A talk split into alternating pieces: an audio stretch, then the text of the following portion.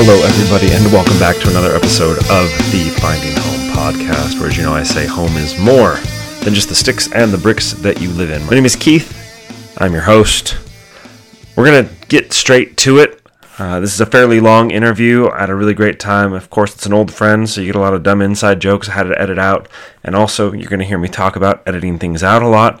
In one case, even, I'll say, I'm going to edit out myself sounding stupid. And I most certainly did edit myself sounding stupid. So today I'm talking to Kevin Ernst. He works in product management for Lenovo. And we discussed his Utah story. We discussed what he does in his job, which is fairly hard to describe. But also, we discussed this phenomenon going on in Utah with the tech industry and the idea of Silicon Slopes. And as you'll find, I think that Silicon Slopes was a really stupid name. So, without any further delay, let's get to the interview.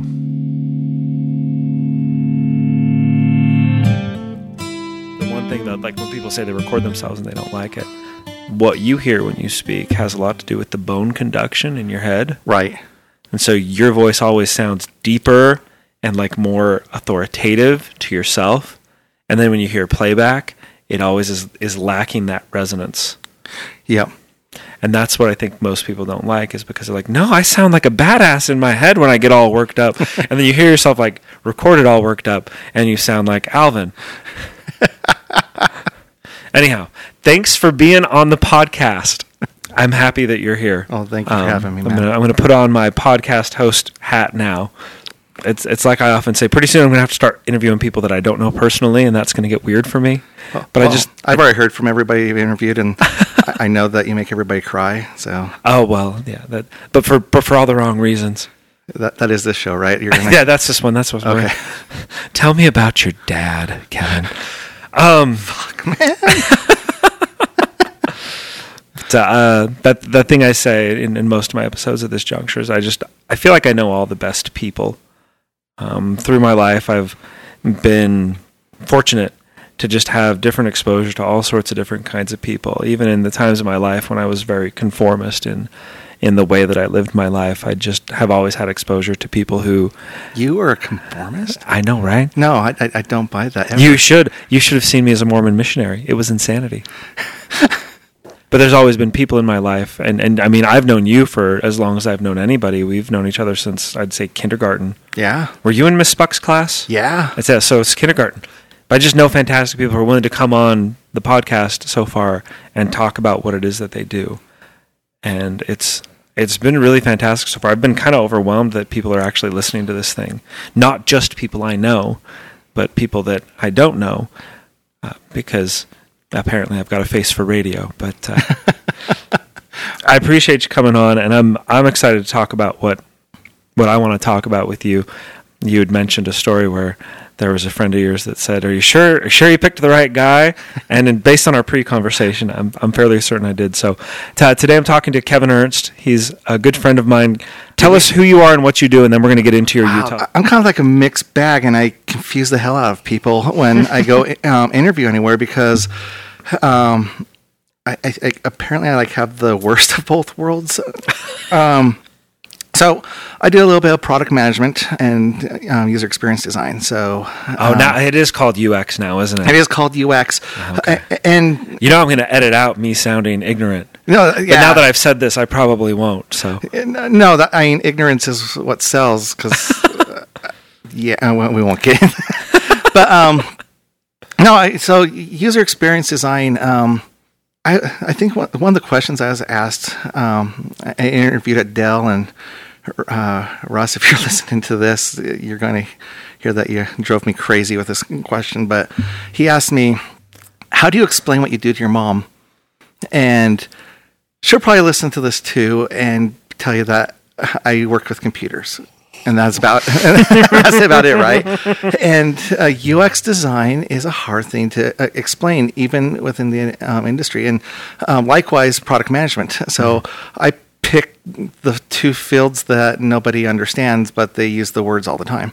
Well, and the, these are things that people are dealing with all the time. When you talk about the user experience, Yep.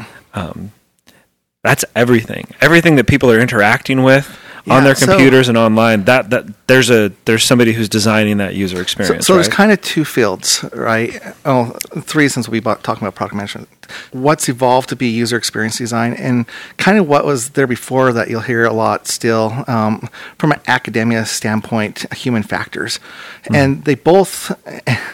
I know someone's going to write in the comments for you like he's wrong, Well, of but course. there's there's a there's debates on where it started and origins, but human factors really got this origin in aviation after um, World War II. Okay. And it was around we're losing so many pilots in the war, not because they're being shot down by the enemy, but because the instrumentation was so complex that they were crashing the aircraft because they couldn't figure out how to interact, right? And human factors really dealt with this ergonomics and the physical uh, interaction with machinery. Where user experience, it's it's different, right? There's a lot of uh, there's uh, psychology camps within uh, user experience. There's sociology camps. I come more from a sociology standpoint when I do my uh, research, but there's you can really pinpoint it, and this is probably me because being a Disney freak, right, and enjoying um, Disney, like every good Utahn, right? But you can really pinpoint it back to Walt Disney in the way they did the parks, right? So, looking up on the uh, history of the park, um, the park was originally they wanted to build this little spook alley on the um, the Disney Studio lots, and he wanted to have a train, and everything, and um, and it grew into something bigger and grew into uh, them wanting to go purchase a larger piece of land and go do a park right as as they're going through it. And and this is one of those um, well known Disney stories, but go look at go into Google Maps, look at the aerial. What what you saw with Disney is they would go through and they did research on how people moved and how they made choices. And if you look at aerial map of um, Disneyland and also Disney World, and they've repeated it, right? Is you're going to notice the entrance into Tomorrowland is two to three times larger than any of the other entrances. And the I reason can picture that right now. We were just there. Right, and and the reason is is because human nature we choose to go right more often. So everybody's going beeline trying to get towards uh, Space Mountain or Space whatever. Mountain and Star Tours and but yeah. that's not why they're going. They're going because just human nature is driving that way. So that's why if you look inside the lines too, they understand people are going to choose right over left more often. So technically, the queues on the right hand side are actually longer to support more people choosing to go that way. Where on the left they're shorter. They may appear to be the same, but on the right side, notice they'll take a longer outside edge as, to allow for more people to get into it, right? And this had to do with the user experience right? This is what user experience is. It's and actually let's we'll play a little game.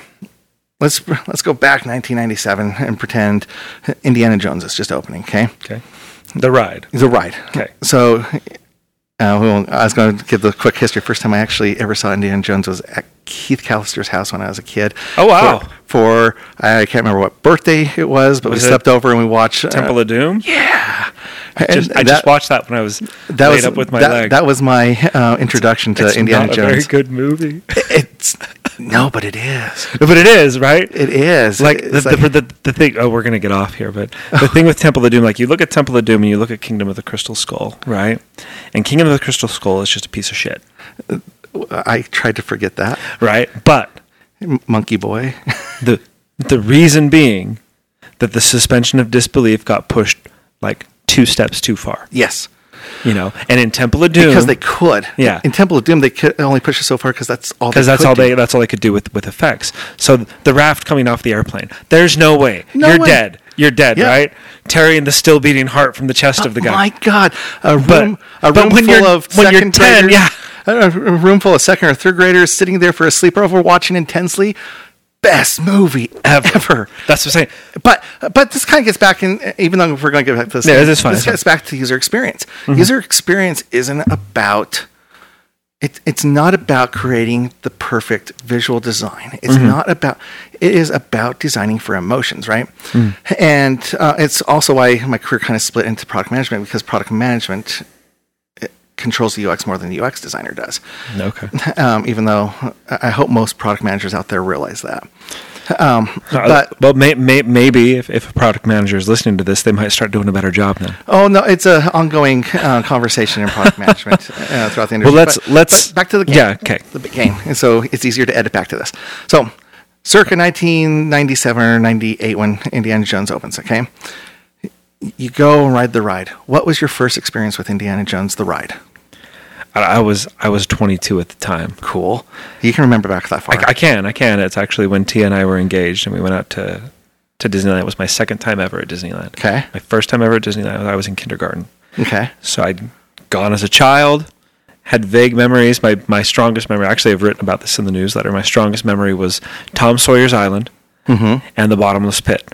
Okay. Because I'm in kindergarten, so I think the bottomless pit is, real. bottomless. And I'm like, they found the one bottomless pit, and they built this whole park around it. Like, I thought that Disneyland existed because they found a bottomless pit and they built the park around it, right? Like, go back to, to Indiana Jones. So Indiana Jones. What was your first experience with Indiana Jones? The it was it was it was amazing. It was one of the best rides I'd ever ridden. yeah, but what was that for? What was your first encounter with it? What what Like- did you what did you experience first? The line. How did you get to the line? Tribal. See now I'm now I'm stacking on other stuff. You go you go down from you're in Frontierland Uh huh. or Adventureland. Adventureland. Adventure. you're in Adventureland, and you you start to go down into like the I mean the line is a cave with Right. artifacts and such. But how did you know how to get to Adventureland? I looked at a map. Where did you get the map? At the front of the park. How did you get to, uh, to the front of the park? Uh, walked there from the hotel. From the hotel? I followed the crowds. How man. did you get your tickets to get in? I bought them online. They sent us to it. They Okay. we had them in our. Yeah, What made you go online to buy the tickets? wanted to get a deal Okay. Why did you even want to go? because I love my children. What Oh no, with Tia, with oh well, when we went then, my my wife Tia, she's I, I have to you know of course make that qualifier. Um, she loves Disneyland. Mhm. We finally have taken our kids for their own trips. Like they get to guide the trip when they're three or 4 Mhm. We finally took Ruby this last year, and now I'm like, can we start doing something else for family vacations? And it's Utah, right? Like, what do Utahns know how to do for a family vacation? What do we a do? weekend down in uh, Disneyland. Down in Disneyland. But my, my point with this is, Yeah. we, we did this journey, right? You told me it was the line. I took you into Adventureland. I took you to the, the um, gate. Mm-hmm. back to the hotel, back to the internet to, to Right. get away today. That I yeah. But, but what was get away to gate?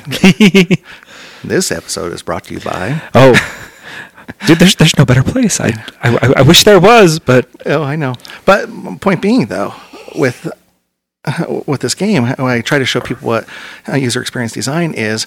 User experience design isn't designing the ride. It's not designing the queue and uh, trying to fit it into a land. User experience design is understanding that user's journey from the first touch point with the company mm-hmm. and how they interact with the company and making sure that experience all the way to Leads. what I need them to do and what that goal is. Mm-hmm. That is what user experience design is. Now, what product management is, again, everybody's going to be yelling from the rafters, he's wrong. But um, product management and, and what we do, and this is why I say affects um, user experience design because it really directs the user experience designer what they need to go direct the user to do. But in, in a very simplistic um, fashion, product management's role is to go find the right product to build. okay. And development's job is to go build that product correctly. User experience at a high level, more so than pushing pixels or creating workflows or anything, is to be lia- liaison between product management and um, and development and working together as this trinity of talent, right? Uh, To be able to understand what the customer really needs and be able to say, okay, now we understand their problem this is how we're going to go through and, and solve that problem. And that, that's what that aspect of design in that title is user experience design. Design is not being an artist, design is not making anything pretty, though.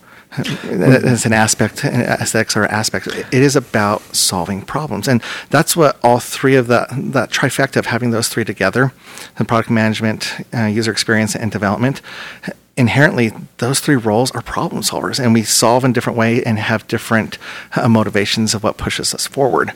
So anyway so when you ask what i do it's kind of this mixed bag because i've been um, at, working at lenovo i've been doing um, product management. Um, right now i'm leading the user experience team and building a team and i have uh, positions open if anybody is looking for a user experience design position here in the valley. But um, where it becomes difficult for me because user experience and product management has this gray area that crosses a lot, and it's hard. Um, but here in Utah, there's a beauty in it because everybody's heard this called Silicon Slopes, um, and the cynic in me wants to say that we're trying to make ourselves bigger than we are. Um, my reali- me, oh, me too. That's part of why I want to talk to you about this. yeah, so my, my, my realization with it, and I want to stay here real quick to talk about why product management and UX is good here in Utah. But the problem I have with it, how we're making ourselves bigger, and it was a marketing ploy. Then I went down to California, Portland, uh, Wisconsin. Uh, uh, was it Wisconsin this week? I believe. Yeah, Wisconsin. But we're Silicon Slopes. Down in the valley, down in the LA area, it's Silicon Beach. And Oregon and Portland, it's Silicon Forest, right? Everybody's trying to cash in on the silicon. And yeah, they're just trying to, to create this this connection to Right, Silicon and, Valley. and it's a it's a hey, there's more innovation happen than just Silicon Valley, and and and that's cool. So what's good about Utah though, and I probably about ten years ago, because oh, hell, it's probably more than that, fifteen or whatever. We don't have to go over how old we are, but. I used to say, "Hey, Utah's great because we get Silicon Valley wages." Well, at some point along my career, I found out what Silicon Valley salaries are actually like. Right? I mean, today you can be looking at coming out of college, or even as a senior uh, developer, you could be looking at two to three hundred thousand dollars um, for a salary. Now, mm-hmm. mind you, what uh, people are bragging about that uh, only a portion of that is base salary. The rest of that is being thrown out with paper equity, right? Mm-hmm. And just like any other paper, it can burn up really quick and not be there anymore. yeah, especially if you like, if you're working with a startup, you can Right, and and that can happen here in Utah too. But no, we're not seeing two to three hundred thousand dollar um, compensation packages here in Utah. But it's different, right?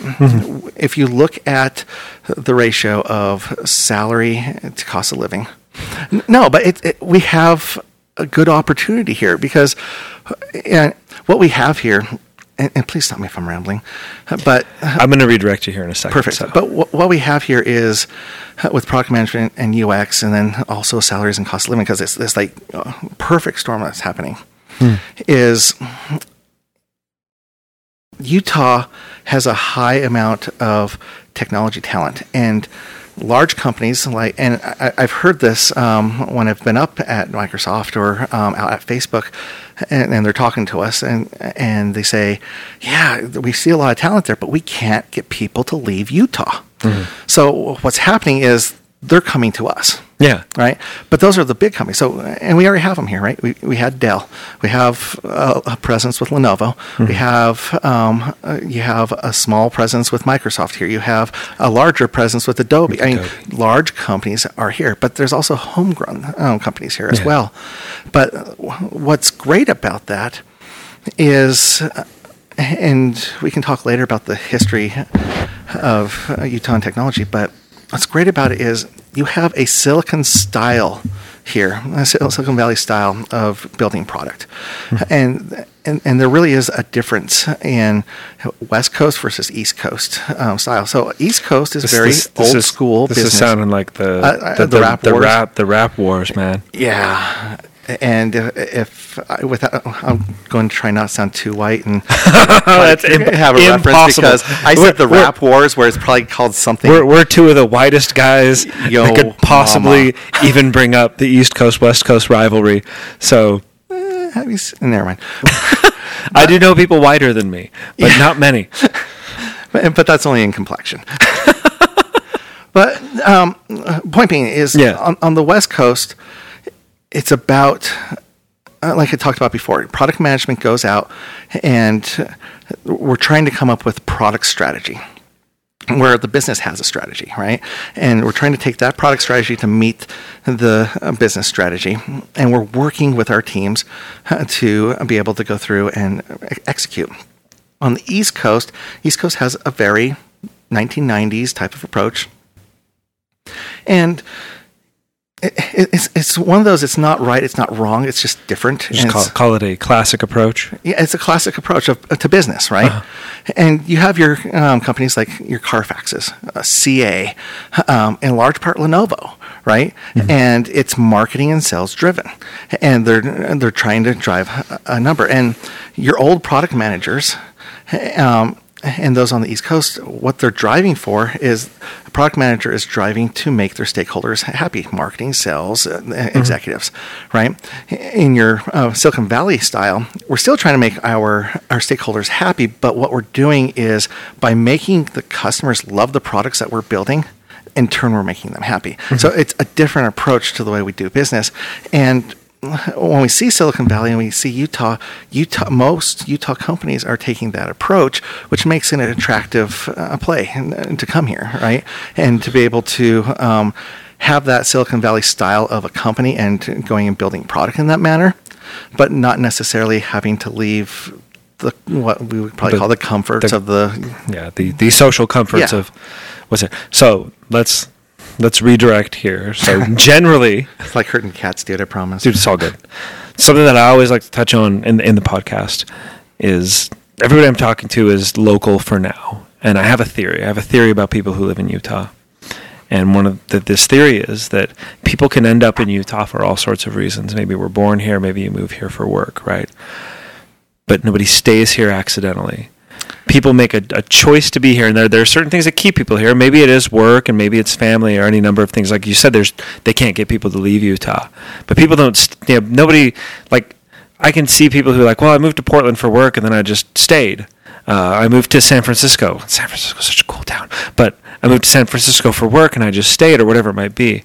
But especially if you're non-mainstream, quote unquote, there's got to be a reason you stay here. And so what I like people to talk about is a their background or you know your so what I want you to do is basically tell your Utah story. How you ended up here, whether you were born here or what have you, where you've I know you've been all over the world since since we grew up, since we were kids. And then I, I want you to talk about that, talk about what brought you back here and what keeps yeah, you so here. I don't think a lot of people are going to like my answer. Well, it's, it's okay. Um, I've had I've had answers that are just like work, and if it wasn't work, I'd be gone so I don't know what it is. So, uh, well, so, we, so first start with like, yeah, were, no, no, were, you, yeah. were you born? Were you born here? Yeah. Okay. So start there. I used to tell people I wasn't. I don't know why. I, I, I, wanted to. Well, to, for yeah. in, in, in interest of full disclosure, like we just we discussed this in, in the pre-conversation. Kevin is was my my token Catholic friend through most of school because I don't know that I had any other friends who were. this is what I like. This is what I like about Utah. Eh, eh, eh, right? We talk about diversity. Say, oh, we, it's diverse, but we're saying, oh, there's more religions than just one. So instead of having a token black friend, Keith had a token I had, I had Catholic a, friend. a token Catholic because that's friend. what made it diverse. That's what that's what made me diverse and open minded. so you you were born so, no, here. I, so yeah, no, but I, I I think I kind of want to start at the end on this okay. one because it, no, by all means. It, it, makes it interesting. Tell your own story, man. I don't and again, I don't think people are going to like this answer, but uh, we refer to Utah as the black hole because it keeps sucking you back.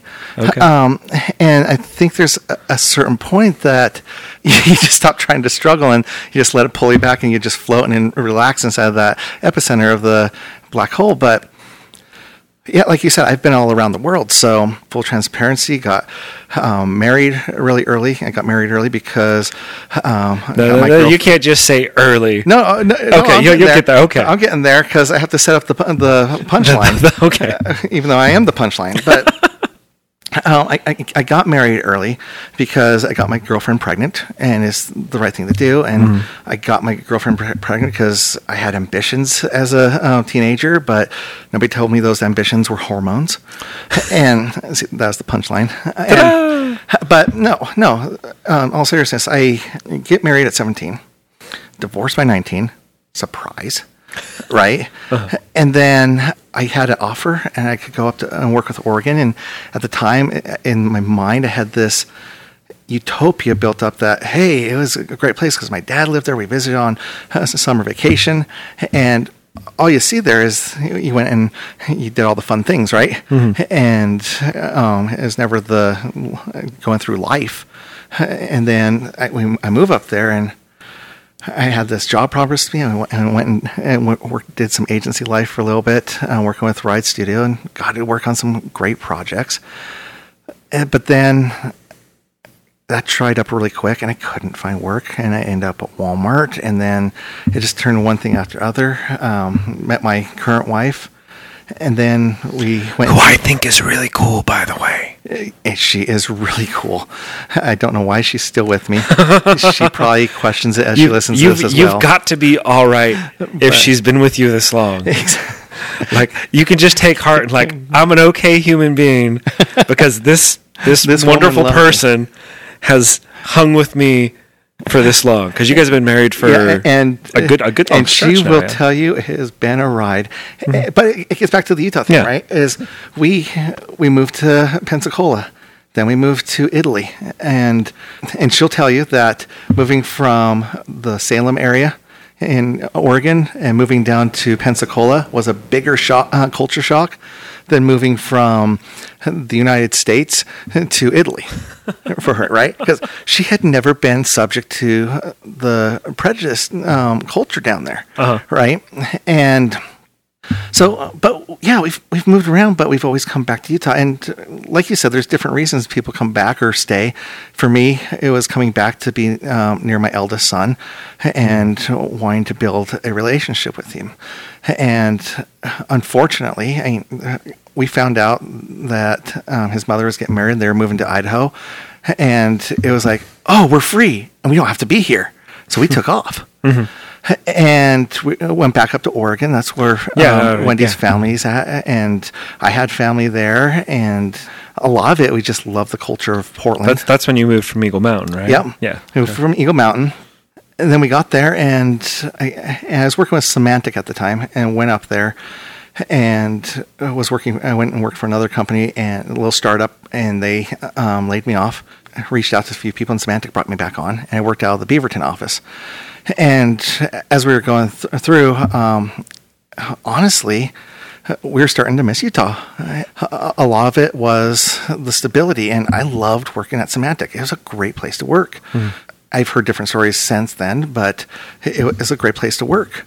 We talked to him. The product I was working on supporting, uh, um, I was supporting a new product, and it was all building up out of Utah. And I was like, well, let's go back to Utah. It's more stable. Because uh, honestly, at the time we were living in Oregon. This is right after the big uh, housing collapse, and what people in Utah didn't see are these shanty towns, right? I mean, people here were mm, maybe having to go uh, lose their house and, or short sell it and then go rent or something, right? But the uh, the economy was still strong enough here that people had their jobs. In Oregon, I mean, people of our same caliber were living in tents inside of Portland, and or these little shacks that the city was putting up, and it was this dark side that uh, the media didn't show enough of, Yeah. right? And Well, and that that's part like especially here in Utah, like that oftentimes we refer to the, the bubble, right? And it's more than just like, oh, look at us and how happy we are, Right. Like, I, I've had clients who've moved who've moved here from like Chicago, and they they come and they meet with me for the first time. Like, okay, well, we just want to make sure we're in a safe area, and I say, well, define safe area. Then they say, well, by our last house, the McDonald's drive-through had bulletproof glass. Right. Do you have any areas where that doesn't happen? And I said, I don't know that there's a McDonald's in Salt Lake County Exactly. that has bullet. You know, you got the last two streets in Magna where all the meth houses are, and that's as bad as it gets around here. There's weird little pockets that feel weird, but for somebody coming from a, a place like like Chicago, there really are no bad neighborhoods in in Salt Lake County or Utah County. right. Oh, and and the you know And and so I mean, we we're just kind of sheltered from a lot of that thing. And part of it is that we don't have homeless services anywhere. right. you know, and, and don't, go- Well- don't don't even get me started on that. Well, But- and again, Utah thinks we have a bad homeless problem, Uh-huh. and we do have a problem. Go to Portland. go to and that's that's exactly go to it. Seattle. Go to San Francisco. Right, Mm-hmm. uh, or probably even more um, appropriate. Go down to Arizona or um, California where it's warm all the Anywhere time. where it's warm. Exactly. So, uh, and I'm not trying to say that, hey, ignore the problem here because we can fix things and make things better, right? Oh. We can always iterate and make things better. But, Ah, buzzword. oh, did I throw that in there? You did. It's all right. I have to, and now we're going to pivot and and then circle back to no. But uh-huh. uh, all seriousness, though, so coming back to Utah was a conscious decision of wanting to be in a strong area that had a lot to offer. I, I'm fr- I'm always afraid of losing my job just because I get comfortable and I mm-hmm. like where I'm at, but I'm never in fear of going having to go find a job because they're out there, right? Well, yeah, well, because you have you have a skill set that's especially here is in demand. very high demand here. Hmm. So I might not be excited because I'm not going to go work on uh, at SpaceX and try to land someone on Mars, right? It, because everything we're doing here is not necessarily that inspirational, but we're doing great things and we have great um, technology leaders here and, and we're pushing for some good things. Where it comes to quality of life, even though we miss the ocean, we miss a lot about the Northwest, right? And so, something we want to be up in the Northwest because it was a certain family we wanted to be near. But honestly, as a culture that I, I grew to love, and uh, Wendy just grew up in knowing that culture. But coming back here, as Wendy will point out, you know, she's lived in Utah um, longer than she has anywhere else in her adult life, and and this has become home now too. Um, I mean, someone coming from out of state, the things you have to be aware of is that it's hard to make friends here. Um, I I have the built-in network for growing up here, but um, someone like uh, Wendy, and she tries and tries and tries. You know, she has about ten people, and a lot of that's life. But she has ten good friends. We were talking about this last night. But you moved up to she moved up to Oregon and met a lot of new friends outside of her network of growing up because we're in Portland, not Salem, mm-hmm. and it, it's it wasn't as- it's not as cliquish as Utah is, and to uh-huh. break into that social barrier. So Well, you guys just need to have not moved down into Utah County, because at Well, least at well, least on a, I- at I least like on a monthly basis, we say, you know, we'd probably hang out with Kevin and Wendy a whole lot more than because we never really have. It's just the part of you guys having to go through the guilt cloud, and it slows. you- It makes everybody think twice, right? But no, I mean, coming back here, and as we've gotten older in life, this is a great place to raise kids. It was, and it's, mm. it's stable. Even even as I look to go take risks and and get excited about a lot of the startups out here, there's a, st- a stability and safety net of if that fails, there's such a high demand for us to go into something else. You you have plenty of options. And, uh, again, with your particular skill set, especially, Yeah. That's cool. Yeah, um, you probably have listeners though, because I, I, I'll probably ta- I have a different view of the tech um, industry because I'm not going to be talking about yeah we use Angular, we use this, and talking about tech stacks. I talk a lot more about culture and Well, that, that and and that's that's more interesting, I think, to well, people. but it's an interesting thing of why large companies have a hard time coming into and Utahns need to understand this, right? Is that there's a hesitation for these large companies to come in, um, and this is this story is going to all be all um, hearsay uh, um, from talking to people that ha- uh, work in um, Utah County for Microsoft. But Microsoft had a hard time and still has a hard time here in Utah because their culture doesn't match the Utah culture. And I I think there's some here that say, well, then get out, right? I think here in Utah, that percentage can tend to be a little bit larger. Like, if you can't exist inside our culture, why are you here? So Utah has two cultures going against it. And one's actually, I think, starting to die out. And this goes back to that East Coast versus West Coast um, style of um, develop of building product. Um, but Utah, the product was the technology. So you've got Novell, right? You've got WordPerfect and Corel, and the problem with those uh, companies, and again, this is going to be a point where everybody yells in the comments, but they were uh, really about the technologies, and they built great technologies, and in a lot of ways were superior to what Microsoft had. Oh yeah, right. Word Word Perfect was a. But the problem, the problem was, these companies didn't know how to productize. They made it too much about the, but they made it so much about the technology. Where Microsoft made the technology good enough, but they made about the product, Mm-hmm. right? And we won't say that they had the best user experience because we They, can. they obviously don't. But they knew how to productize, right? Mm-hmm. And and that's not about marketing. It's about being a good product manager and and bringing the right product to market. And that's part of the culture uh, problem that they had at uh, down in Microsoft Lehi is that. Again, this is all hearsay. Um, I did not work for Microsoft down down there, but talking to those that had and, and left and, and saw the problems. But you brought they brought in a lot of great technologists from Novell, very smart individuals, probably some of the smartest in the valley. But they saw the productization of a product as poison, right? It it got in the way of building good technology. And Microsoft, they, they really came in and started butting heads around this, right? And one of my good friends had a hard time there because he um, worked on the front end and that's his job to productize and make it easier for the user. And he went from being one a rock star at Symantec and then uh, going um, down to uh, Microsoft and just really getting beat up down there be- because these technologies, like, no, you're getting in our way. We just need to go build the technology better.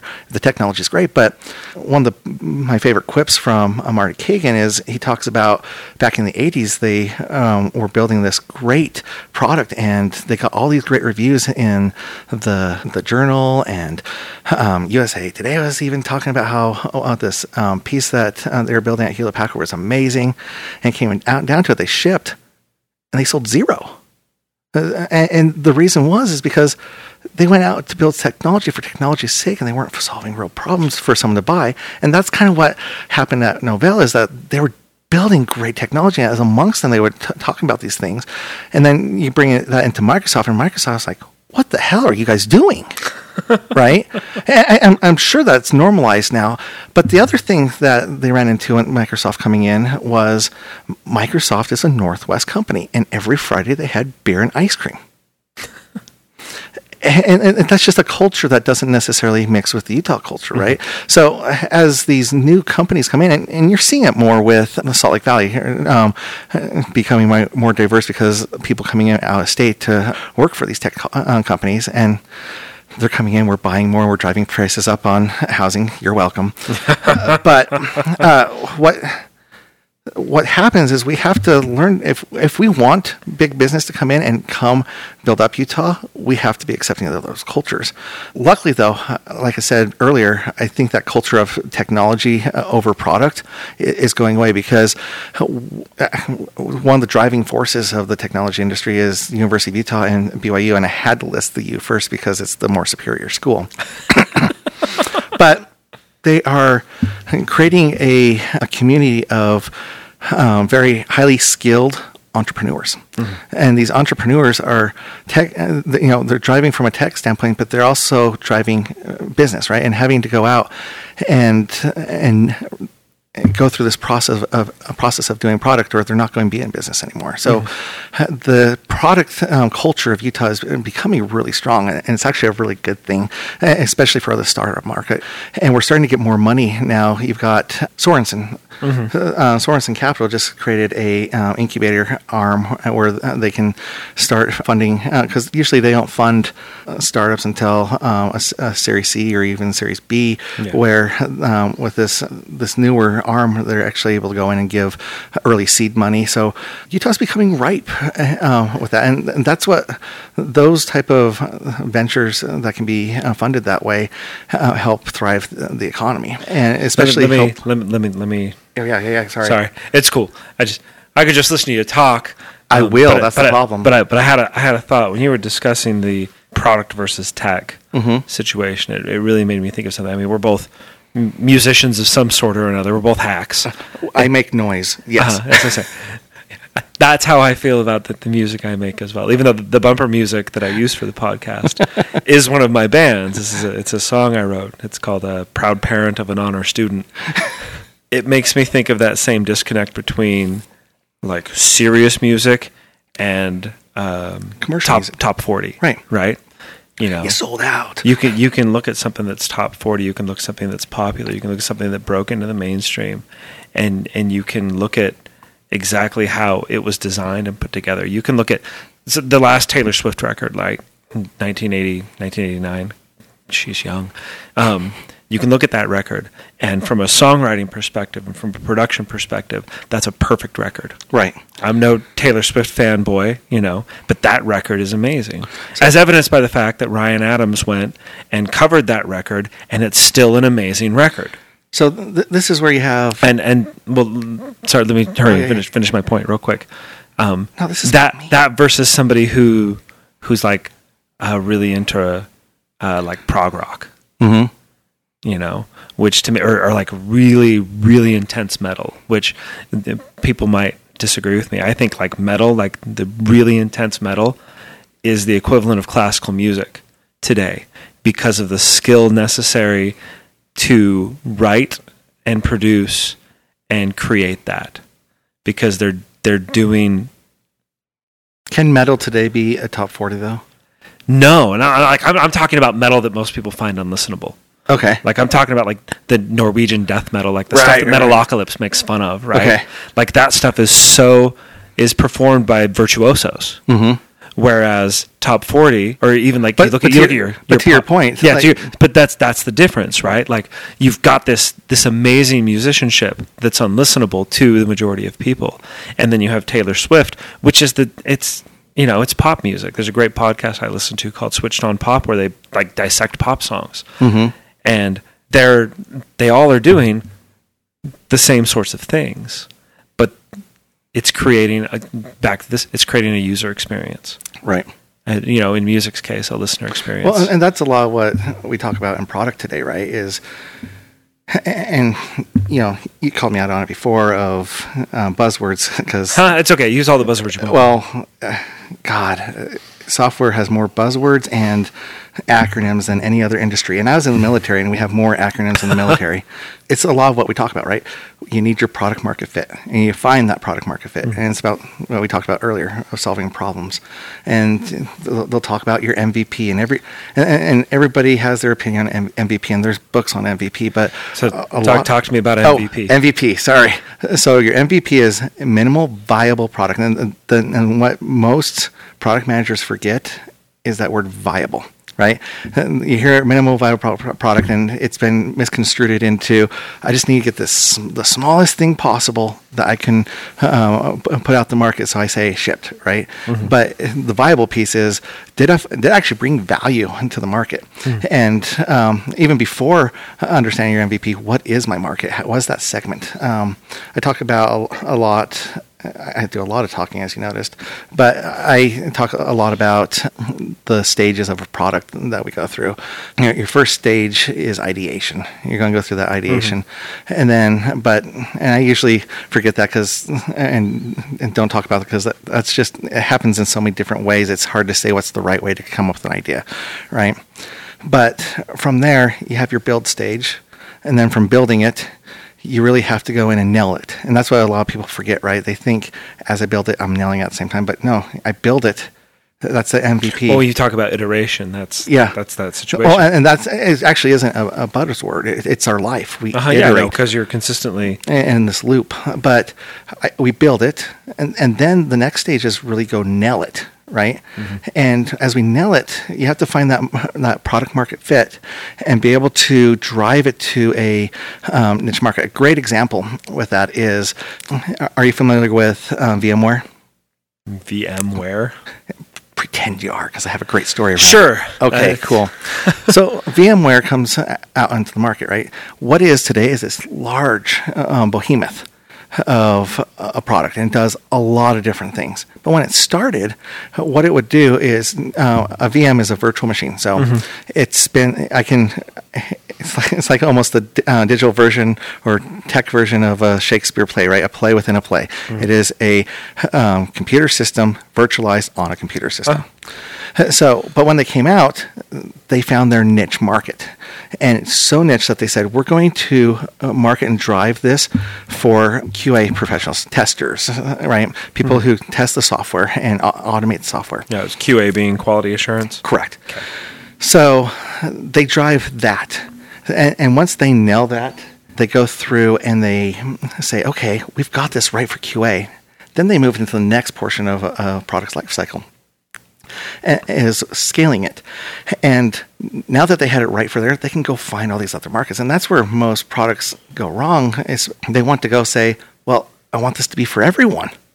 Right. And it's going to get there and and you have to understand your long game. Yeah, we can get there, but you have to build it and understand that market and then nail it for a market. Because once you can get it right there, it's easier now as a business, as a strategy. Okay, let's take this and from QA, let's go into the full software industry. From software, let's go into IT and and building it to become what it is today, right? So you have nail it, or sorry, build it, nail it, then we scale it, okay, and then from scale it, you milk it, milk it for all it's worth, and get into every vertical we can, and to get money out of it, right? Because what? Because one day it's going to become obsolete. it's going to become obsolete. We're going to we're going to solve the problem in a new way. Uh, so, but and and then at some point you have to go through the end of life, and uh, everybody struggles in that first um, portion of finding that product market fit and trying to solve problems for that. Right, and, and even Silicon Valley is known for being is notorious for going through and just building software because we can. Well, is it, it's that idea of startup culture to me, you know, and I, I listen to podcasts and read books about startups and, and I try to approach my business from, from that same sort of perspective. But people want to skip that, that initial stuff. Yeah. They want to go straight to, and here's my product that changes the world without Yeah. having built something that actually And, and- and Does good- something. A good product doesn't have to change the world. A No. good product solves a problem. Well, and that, but that, and that, and that's the difference. Like you look at people think, oh, I want to do like, with, especially using the Uber of like, that, I just think it's such a stupid thing to say because what Uber did was they connected drivers with passengers. Yep. That that didn't change the world, but it changed the world. It did. And, You know what I mean? and, and that's it changed me getting home from the airport after a long flight. I can tell you that much.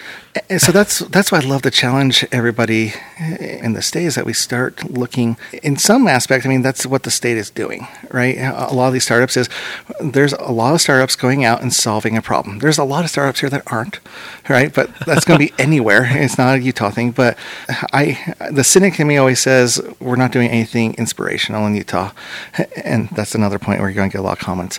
And I like to say uh, when I'm in my bitch sessions that am I allowed? I guess it's a Yeah, podcast. you're it's not like we're on network TV. But um, you're good. so uh, you're in these. Avoid the f bomb, and we'll we'll avoid the explicit Now, tag. now I'm going back and thinking, did I drop that? Anyway, I don't know. if you did, I'll catch it. but um, what I'm trying to get to with Utah Yeah. is that I may be a cynic. I may get my bitch sessions that we're not doing anything inspirational here, but we're solving problems, and some of the problems that we solve, even though they might not be interesting to me, we're solving small problems. We're solving big problems, and Well, as you're- long as you're- we're building you're solving you're solving problems for actual people. Exactly. And everybody has different problems, right? It, it, it might seem, for some, it may seem superficial, right? Um, something like if you're doing the next set, Snapchat or something. Uh-huh. But there's, a, if you can find a problem and you can delight somebody, that, and that's where user experience comes in, right? It's those delights. Once, if I ask you what your favorite application is, it's because you're going to tell me it does this and this and this, and it delighted in a way. It made it me. It made it easier for me, and that's what makes Silicon Valley magical. A- Along with having a lot of money there to fund these ideas, but that's what can make Utah this magical place. And it doesn't have to be the same magic, and we don't have to compare ourselves to be better than anybody. And but we have the perfect trifecta of good universities, mm-hmm. a good population, and a talent pool, and we're starting to get the money coming in to, to fund these things. So, uh, if you're, you're going to see these stories from Forbes saying that we're a big tech um, head, and it's not it's not because we have large tech companies; it's because we have a lot of opportunity here. Well, that's a, it, when you, when you talk about how uh, here in Utah, often we, we have to decide we're the best at this that, or hey, we're finally getting noticed. There's there there's an inferiority complex. Yes, but you know what? that, that we have. Let's not because- adver- let's not advertise that we're the best at anything because well, no, because I don't well, want all these people coming in. yeah, but and that's just the thing. We have this weird inferiority complex that that's unnecessary. Um, I, and, and and again, like I I live here by virtue of the fact that there's things that I love about living here. Yeah, it's a great know. place. Uh, I, I love I love the mountains. The fact that Mount Olympus broke my leg, notwithstanding, um, I love the proximity. Every time I drive down to my office, I drive down 90th South to my office. I look up at Broads Fork Twin Peaks, and I'm like, and I and I live here. Right. I live here, and my neighborhood, and the people, and and regardless of the fact that I don't belong to the to the mainstream, you know, religion or the or the culture, the the thing that I've found, especially in doing the podcast, and then with with the people I've worked with, like Utah has this weird reputation of being very homogenous. Mm-hmm. When the reality is, it's not. You just got to look closer. Yep. And it gets bad rap, right? Yeah. I mean, I had a, uh, you knew this because I contacted you about selling our house, but we had the opportunity to move down in the Atlanta area because I had a great job offer, but we didn't leave. And the reason we didn't leave and came to it, there's a lot of great things here. And honestly, we were really, really close. Um, I think it put a lot of stress on the family, unfortunately, but what I did learn in the process was there's a lot of things out here I didn't want to leave. E- a- even though it's a black hole, it's a black hole. it's fairly pleasant black hole. no, and it, Uh-huh. it, it is. And, but we, I think what you have to understand here is that we've got a lot of great things here, and we don't have to shout to the world that we have a lot of great things here. Let's enjoy what we have and not quietly go about. and not worry that everybody else knows that we have something great, Mm-hmm. right? And I think it's part of the Utah culture of keeping up with Joneses, and we ha- you have to um, be as good or better than so and so. I think it's part of that shines out, trying to show why Utah is this great place, but it is a great place. Just enjoy it and don't force everybody to understand it's a great. And if they don't uh, uh, buy uh, buy into it, cool. But what I would say to outsiders coming in, it's easy because I've been I've been into this at this point, right? Where you want to bel you, and this is truly. Uh, Again, another place for comments and arguing with me, but this is uh, this is truly Man, where if I can get as many comments as you're hoping for, Eh. I'll feel good about it. I, I can just hear uh, all these people I know in the back of my head, or maybe they're just the voices in my head. But uh, there's a lot of people that think everybody's out for them here because they come in and th- and there's a perception that they're they are the outside group, which technically they may be, right? But as I've learned, it really isn't there. The choir director, you and I have talked about the choir uh, that I sing in, but um, and he just left, and he's now teaching at a school up in um, outside of Boise, and very talented uh, person. But he was very he I had a lot of um, long conversations, and he was convinced he wouldn't be able to get another job outside of the Catholic community here because he wasn't LDS. Mm-hmm. And honestly, that saddened me. Not for two reasons. One, that people coming from outside, even living here and enjoying it here, feel like they can't stay here because they're not they're not welcomed. Yeah. But it saddens me even more that we've set up that precedence that people feel that way because it's twofold, right? It, there's two sides of the story and everything, but in, when you swing the pendulum, there's still some some truth there, right? Uh, Of feeling that way, and, and maybe I know how to work system because I grew up in the system, or maybe I'm part of the system. But that is one. At least you know how to work it. I and I know how to work it. But uh, honestly, uh, all my best friends are LDS or they've left the church, but they're still. I mean, a lot of my friends will joke that I am the pseudo Mormon. I don't. I may not be LDS, but I act mm-hmm. it as I hold a scotch in my hand. no, but So let's let's finish up the Utah conversation, then we'll just drink some more scotch. Tell me, you you talked about this a little bit before, and, and I can I can play the editing game. A, I want you to go over this idea that like here we are in Utah, and we have this thing called Silicon Slopes, mm-hmm. right? And I think it's a stupid name, but they, far be it from me. But but it makes more sense because you mentioned earlier that everywhere you go, there's a silicon this or a silicon that. Talk, talk about that concept of there, there are these different communities that are adopting the the silicon name silicon means to, to something. mean something. Uh, the nomenclature today, it it means innovation. Good use of nomenclature. Oh, is that like a big word? Can I get credit for that somewhere? You, you, you do you well. So I have to tell you, at my office, they Uh-huh. give me shit all the time Oh. because they, they say they got to break out their phones anytime I'm talking because I'll say something like like nomenclature or like idiom, even like you know, or colloquialism. They give me shit for the word colloquialism. Well, you could actually, uh, actually, silicon um, could actually fall into the colloquialism aspect now too, right? Because what it is is a hardware town that's building. I mean, Silicon Valley was because you had HP, you had Atari, you had um, Apple, right? I mean, these were they were building the future of computing. They were changing the world when they were naming this. But Silicon Valley was a valley of hardware, but it's not about hardware anymore. And we were joking about this the other day because uh, other cities, like you said, have adopted it, but none of us are actually creating silicon except for maybe Portland and the Bay Area. Uh, Most of what, what these places are doing are, are software. uh, it's based. When you talk software, SaaS, yeah. but like you said, it, it is a colloquialism for innovation. Mm-hmm. So everybody's just trying to hitch the ride. It's no different than us coming up with words called cloud computing, Mm-hmm. um, and or I, I remember someone uh, sitting in an uh, interview and someone said, "Oh, cloud computing is just another name for the internet." I was like, "Whoa, whoa, whoa!" you, you don't know what it is, right? You don't know cloud computing is, but th- that's the thing is words, uh, and uh, that's a hard thing for me because I get I get hooked on words and what they actually mean. And when they're calling the Silicon Slopes, I was like, that's so stupid.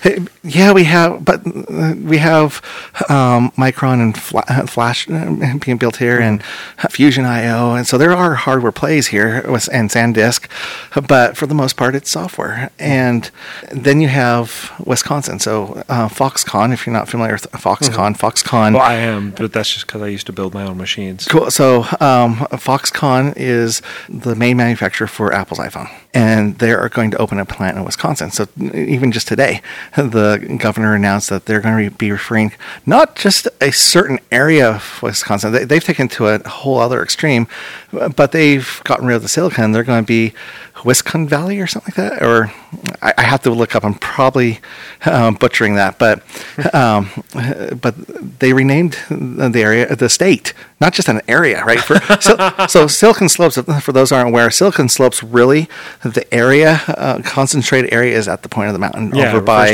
northern Utah right? County. and. And that's not to exclude uh, companies like Ivanti, um, formerly known as uh, Landesk, or or any other of the big plays down south in uh, the Provo area. It's just there's a There's a concentrated huge area. concentration of tech companies right there at the Right. just past the point of the mountain. and it's going to keep growing because logistically, it's easier for people to, to get uh, talent from Pro all the way down to Provo up to Ogden to uh, come Well, and, and there's there's still land to build your your headquarters. You know, Right. You, you look at what Adobe's doing; they're they're expanding Yep. here here shortly because there's there's available space. So something I keep telling people here in, in Salt Lake County, where where I live, is you know if you have to drive out to Bacchus Highway, it seems like an eternity. But I had a client uh, years ago. His name was Fred. He owned a little single propeller airplane, a Beechcraft Bonanza. And he used to take me flying because his wife got sick of flying with him, and we became pretty good friends. And we'd go flying. So we'd go up to Logan, or we'd go out to Wendover, and go to. They have a museum there with like replicas of the atomic bombs that they dropped on Japan, which is all at the same time sad and really interesting. But one one day we were just flying out over the west end of the valley. This was six, seven years ago at least. Empty. And there's not that much left. hmm There's not much land. And I keep telling people, I said, look, in the next, if you live in Salt Lake Valley, in Oh. the next 10 years, you'd best own something. Because once there's no more land, and if you don't own anything, you're hosed. Right. You're done. You're not going to be able to afford living in the Salt Lake Valley if you don't own something in the next 10 years. Because once once the valley locks up, And now we're in a hi- housing crisis. uh huh. Well, it, you know, and like, and so when you fly over that land, though, there's just not that much, and there's even less now. You know, and Rio Tinto owns most of what's what's left out there. So, so you know, it's interesting. Maybe a little pretentious Well, on my part, but Oh, what's life without a little pretension? well, I was going to, uh, and uh, probably even arrogance at that point. I was going to point out, it's like, oh, you can thank the technology industry for that, right? Because we're bringing everybody. But it's an interesting point about Utah is that uh, anywhere you go, in technology because there's so much technology and so many different facets of it, mm-hmm. and we forget. Because I was about to say, oh yeah, it's the uh, technology. We have all these different companies, but there's other factors that play into it. But we believe well, every every technology job brings with it other jobs though too. It does. Like if you have a what we what we would call a high paying job here, which is very different than a high paying job in L.A. Oh, uh, know. actually, you'd be. Well, I'm, well, I'm, just saying, like, when you're saying that they're not bringing two, $200,000, $300,000 a year jobs, but you know you're you're Not- you're not- mid not- you're mid hundreds kind of jobs like a, a job that pays one hundred and fifty thousand dollars a year, a, a, a tech job that pays uh, you know one hundred and fifty a year. That's going to bring with it the necessity for a series of jobs to essentially. uh, God, this is a terrible term. To service Yeah, no, it's th- those jobs. It's true. Oh, I, I, I always, always tell my kids, get into software. Mm-hmm. Because software in some way is always going to be here. It, may not be what we know as today, but it will be here. Well, yeah, it's always going to change. Just like you said, when But you when I, talk say channels. in, when I say get in software, that doesn't mean you have to be an engineer. It doesn't mean that you have to be a designer or pro, uh, product manager or program manager. Uh, I can go list all the different uh, roles, right? Mm-hmm. It could be a janitor. It can be an accountant. But software brings a lot of jobs.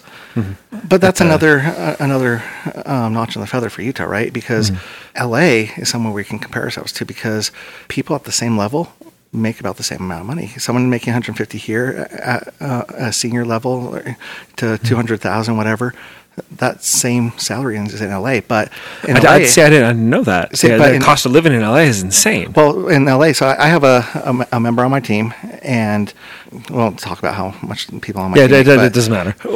What would be considered a high paying job? Mm-hmm. He has a seven hundred thousand dollar um, mortgage. His seven hundred thousand dollar mortgage is for a three bedroom condo. Uh-huh. And um, he's come out here to work with me, and I joked, said, "Hey, you want to see what your seven hundred thousand dollars will get you here?"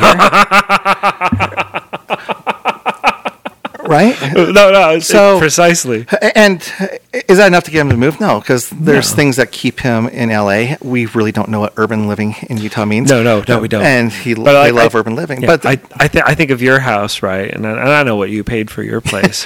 and that same house in LA Oh. is just insanity. yeah, we uh, we'd be looking at a million dollar house Yeah, probably. yeah, at least one, 1.2, yeah. And but but that's the thing. I mean, we do have extremely high salaries, and I- hope that there aren't people here listening that want to say, "Oh, then we need to change that." But we make really good salary. We have a good thing going Well, here. we've got a really excellent job market right now. Uh, and that's what's driving, technically, that's what's driving our housing crisis right now. Uh, our housing crisis feels so similar to 2005, 2006. Mm-hmm. Emotionally, everybody feels that same way. Inventory's low, buyers are highly competitive. But what really is happening in 2005, 2006 was artificially inflated. right. You know, it was artificial. It was lending that shouldn't have been going on. Right now, what we have in Utah is such a strong job market, and the strong job market has driven the housing crisis because we don't have enough housing units for the people who are here and coming. Mm-hmm. You know, especially over the next five, eight years. Yeah, it, I would push people to start looking at these um, tech companies. Look how you can contribute.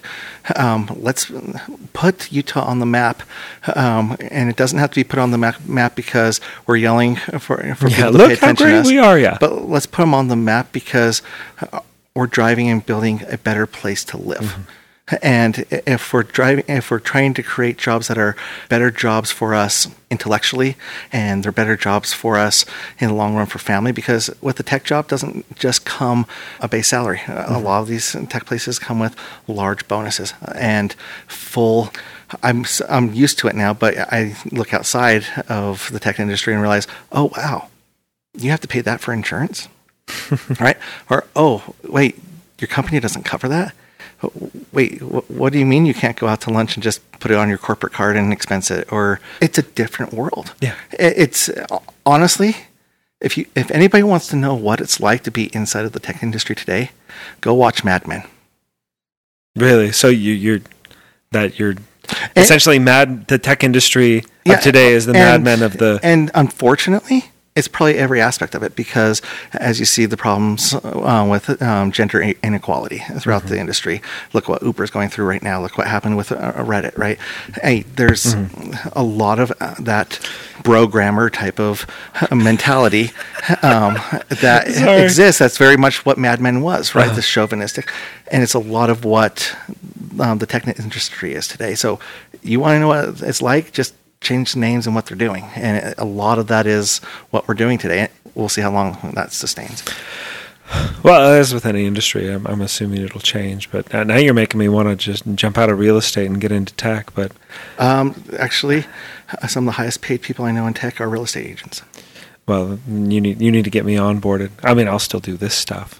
I'll I'll do real estate as long as it's a viable situation. But thanks for coming on. Let's we can tie it up. I really liked how you how you tied that whole situation up in terms of getting people to look into tech, both for the positive and that it's kind of a weird rogues gallery of yeah, it's a it's of a uh, eco- economy right now. It is, and, and it's a different it's a different world, and Uh, we, we think that we're the majority and we probably aren't.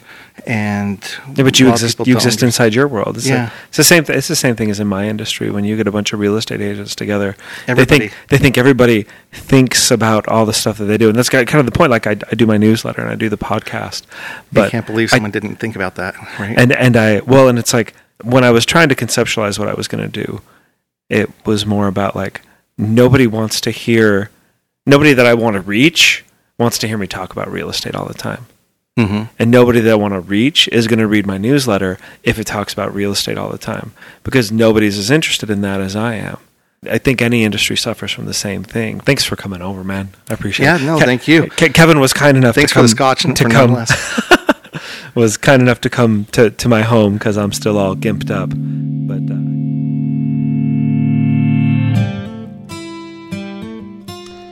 And that was the interview. I did do that interview probably two months ago, so I was still in a chair and not able to really put any weight on my leg, hence some of the banter there at the end. This this thing of going to every other week has been hard for me, and I really want to get back to an every week schedule. And I'll talk about what's going on next time because this episode was already really long. But there's a reason I had to go to every other week. But I want to get back to every week because I like doing this. So if you do want to be on the podcast, or if you know somebody who you think would like to come be on, uh, have them get in touch with me, or you can get in touch with me at findinghomepodcast at gmail.com. You can also find all the back episodes and everything also, you can contact me at findinghomepodcast.com. In addition to anything podcast related, if you just want to talk to me about anything else, uh, real estate related, if you have a question about something like that, you can just find me that way.